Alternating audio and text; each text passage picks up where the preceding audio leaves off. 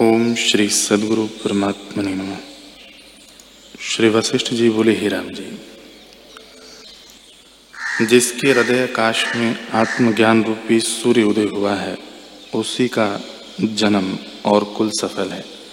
जैसे पूर्णमासी का चंद्रमा अपने अमृत को पाकर अपने में ही शीतल होता है, तैसे ही जो पुरुष आत्मचिंतना में अभ्यास करता है, वही शांति पाता है और उसी का जन्म सफल होता है।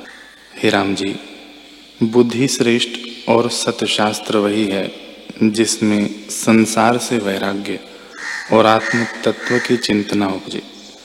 जब जीव आत्म पद को पाता है, तब उसका सब क्लेश मिट जाता है, और जिसकी आत्म चिंतना में रुचि नहीं, वे महा अभागी हैं। ऐसे पुरुष चिर पर्यंत कष्ट पावेंगे और जन्म रूपी जंगम के वृक्ष होंगे। हे राम जी जीव रूपी बैल अनेक आशा रूपी फांसियों से बंधा है। जरा अवस्था रूपी पत्थरों के मार्ग से जर्जरीभूत होता है।